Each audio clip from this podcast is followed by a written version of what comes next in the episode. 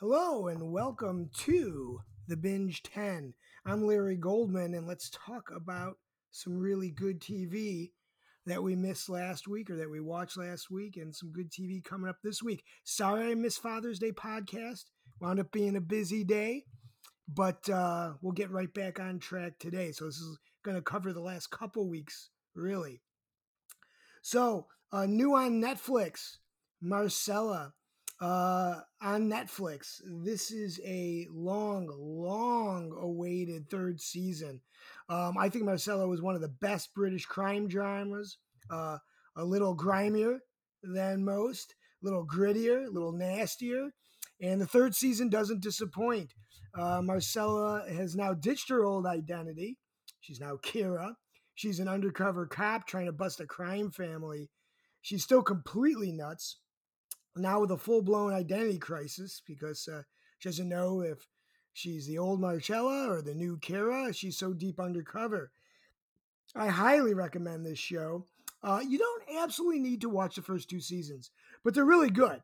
So you might as well, you know, because it's really good stuff. Uh, next, Catch 22. Somehow I missed this on Hulu last year.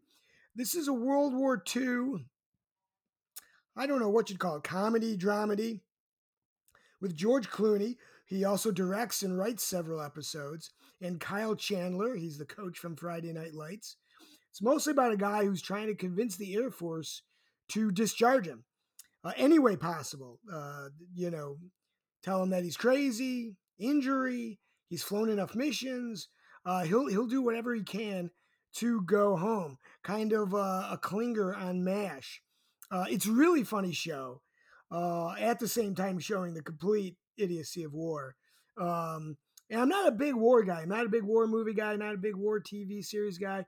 This one is really light and funny. Uh, gets the point across. Um, I highly recommend the show. I think it's only six or seven episodes. Um, the Politician came out. So on Netflix again, this has Gwyneth Paltrow, Bette Midler, Ben Platt, Judith Light, probably a couple others I'm forgetting. Um, this is season two, and Ben Platt's character is now running for state senate in New York. Uh, he consistently tries to decide to run a dirty campaign, a clean one. Uh, does he use some specific information that he has? Does he not use it? Um, there are a lot of threesomes in this show. Uh, not sure if they're trying to set a record, but it's a constant theme uh, that everything comes in threes on this show. Uh, ben Platt sings two songs, which is nice. Uh, but at the end of the day, this is a very light show. It's really, really fun. It's a bit neurotic, morally compromised, and uh, everyone is constantly trying to figure out their next move. Highly recommend Politician. You should probably watch season one. It won't take too long. Most shows are about a half an hour, though it bounces back and forth. Uh, NOS4A2 uh, premiered. This is its season two on AMC. It stars Zachary Quinto. I think that's how you spell uh, pronounce his name. He's the new Spock. He's in the Star Trek movies as Spock, and he's the bad guy on NOS4A2. Second season kicks in. I don't know about eight years later, when Charlie Manx dies, or does he? Uh, by this time, Vic McQueen has a kid. She's got a husband. She kind of guesses he, she, he's not dead. She starts to get obsessive about it. Uh, people think she's nuts. Uh, she tries to figure out how does she prove it? How she find him? How she beat him again? If you, I like, I like the first season, and you probably shouldn't watch the second season without the first season, but you could probably get away with it. Um, so I'm looking forward to this one. Uh, it's pretty good stuff, if not uh, a little dramatic at times. Next, um, Perry Mason debuted. Okay, this is on HBO. It stars Michael Rhys, the lead character from The Americans. So, uh, so right away, I'm going to start liking this show. So they get a pass right away. It's set in the exact same time period as Penny Dreadful uh, on Showtime, though they have no crossover. There's nothing like that. So it's post World War One Los Angeles. Perry Mason is an ex uh, World War One soldier he now works as an investigator for a high profile lawyer, lawyer played by John Lithgow, which is great. Always love seeing him. He's investigating the kidnapping and subsequent death of a family's child Uh, this is a rated R version of Perry Mason. Mason. Uh, he's pretty dark. Obviously, the crime is really dark. Um, there's some violence. There's some sex. Um, there's uh, a lot of language. Um, and we're just starting to figure out what this crime is all about and who's involved. Uh, right now, I'm recommending this show.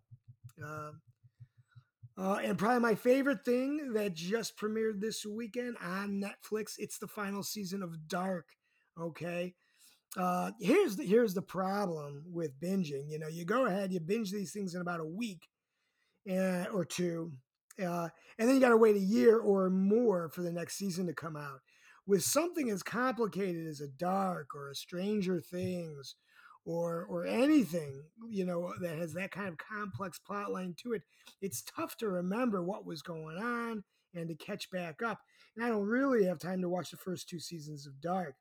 So it's really tough to jump back in this after a year um, uh, if you've never seen dark uh, i envy you because you can just binge all three seasons at once that will be amazing way to watch it um, uh, if uh, you're you're just starting a new uh, the recap won't do you justice. The 90 seconds of recap is not going to help you out. Get online, look up, you know, one of the season two explanations of Dark, catch yourself back up. This is an incredibly complicated show, which is part of why it's so good. Um, and season three is not going to get any less complicated. So, so as we suspected from the end of season two, Season three introduces the concept of the multiverse. So now there's multiple Earths, multiple Germanys. If I didn't mention it, this is a German dub show, though it does it pretty well. So now in season three, we're not just time traveling, but we're jumping between multiple universes at the same time, and they have slight differences. There's no Jonah in one universe. Mikkel doesn't disappear in one universe. Uh, but there is an apocalypse in both worlds, and Martha's trying to solve for this um, as she's hopping back and forth between time and two worlds, and you're just trying to keep track of what world you're in. Like this family tree isn't as complicated as you know enough as it is. So Dark, you know, is a great, great show. It needs a lot of concentration. I have trouble working and watching at the same time because if you miss one thing, you can miss the whole point of, of a whole show. So Dark, get on it, watch it, watch it fast. Um, so what am I recommending here as series goes? So Penny Dreadful, it had its uh, season finale last weekend. I really liked that show a lot. It didn't end with a big bang, and it really is just ending with a, a, a moderate cliffhanger for season two. So not a ton resolved, uh, just a lot of angst. Uh, for those of you who, who might want to binge this, you know, very very heavy racism in this show very very dark content the whole way through. But it's a good show. A quiz ended a week ago as well. You don't get all your answers but it's only three episodes. It's funny it's a game show. Uh, it's a nice little uh, trip down memory lane um, and it looks like billions is taking a little hiatus on us i don't think they've been on in a couple of weeks so my top 10 series uh, it's tough to come up with but uh, top number 10, Game On. Uh, I'm not changing my mind about Key as a host, but Venus Williams and Gronk make this show pretty funny, and I'm, I'm really digging it. Uh, number nine, Black Monday came back. All of a sudden, Black Monday's on again. And the craziness is continuing. They avoid the FBI, they avoid each other. There's, you know, new uh, crazy ideas about how to make money. Um, that show's just absolutely nuts. Um, eight is Don't. I continue to like Don't. We had the Kaufmans on this week. Very funny uh, a family, very funny show. Um, uh, you know, just a really goofy way to do a game show. Number seven, putting Perry Mason right in the list right away. We'll see how it goes. Number six, I May Destroy You. The show is pretty serious and it's pretty dark. Lots of different sex stuff going on. Very well acted. I really like this show. Uh, really interested in where they're going to try to take it. Number five, NOS4A2. Number four, Hightown. So I finally got a seven day free subscription to Starz and I binged Hightown. You know, it's it, it, the first episode is really interested. It's kind of heading downhill on me. I'm putting this one as just okay. It's a ton of sex, which is nice, uh, but the crime part of it is really shallow. Uh, it's not a great whodunit. Um, final show is next weekend. I'm, I'm assuming. I don't know that. I'm assuming. I think it's episode eight, so I'm just kind of assuming. Number three, Bulletproof, light British action show, just car chases and gunfights. You know, nothing too complicated there. Um, number two, Dirty John. I still like this. Uh, Christian Slater's character just bullying the wife he's divorcing. I'm not sure how much more of it I can take. It, the the punishment is so great. It's absolutely merciless at this point. Um, number one is definitely Snow uh, Snowpiercer. Uh, this is really headed to uh, a, a, huge showdown uh, between the train classes. I really like Snowpiercer a lot. All right, what should you binge? If you got to binge something, here we go. Uh, number ten, Penny Dreadful. Number nine, Giri Haji, the Japanese and London uh, crossover. Number eight, Defending Jacob. Number seven, Killing Eve, that just ended a few week ago, weeks ago. Number six, Dark. I reluctantly removed Dead to Me. It, it was getting a little bit old, uh, but I threw Dark on the list. Uh, I'm guessing Dark will be number one shortly. Five, Marcella. Four, Space Force. Just go ahead and laugh. Three, Bull's Last Dance. Not taking that off anytime soon. Two is Homecoming, and one is The Politician. Okay. Um, and if you need some backups, you know, lots to back yourself up on White Lines, Hunter, Normal People, Into the Night Reckoning, uh, Run, Bosch, you know, Bosch, excellent show. Uh, Never Have I Ever. I also reluctantly took that off the list today. And all the Quibbies. So, Most Dangerous Game, Dummy, Flipped, Stranger, Survivor, and Free Rayshawn. Uh, so new stuff coming up this week. I want to catch up on Mr. Iglesias, Tournament of Laughs, which is a uh, tournament style comedy competition. Uh, Yellowstone, which I've never watched in the past. Uh, HBO Max has started to come out with some stuff. So I've got, I think, if you've got HBO, you do get HBO Max. Uh, there's a couple shows on that Doom Patrol, Search Party, um, uh, and I need to check some of those out. Twilight Zone came up on CBS All Access. Um, Unsolved Mysteries is starting on Netflix this week and on Amazon. We don't get a lot of new stuff from Amazon, so it's nice when we get it. Hanna, season two of Hanna, based on the movie. Joe Kinnaman was on the last season, though I'm pretty sure I remember he dies. So uh, I liked Hanna last season. Looking forward to this season. Movies of the week, or the last couple weeks. So, Dads on Apple TV, documentary directed by Ron Howard's daughter, Bryce Dallas. It's about the changing role of the father. Uh, on one side, it's a tearjerker about dads in tough situations and beat the odds, where they're taking care of kids in tough situations and they beat the odds. Um, on the other side, there's some really famous and funny people.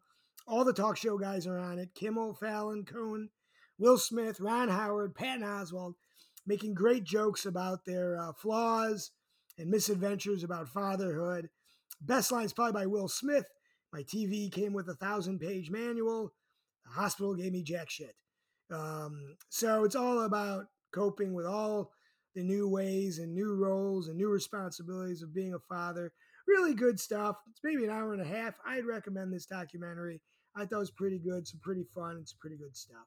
Though it there is uh long, long periods of uh, seriousness as the show gets on. Uh, long Gone Summer, ESPN for 30 for 30. About the summer, Mark McGwire and Sammy Sosa were in a race and a chase to beat Roger Maris' 61 homer season. Spoiler alert, they both do it. But McGwire winds up bet with better numbers. Sammy, unfortunately, did not hit a homer the last three or four games of the season.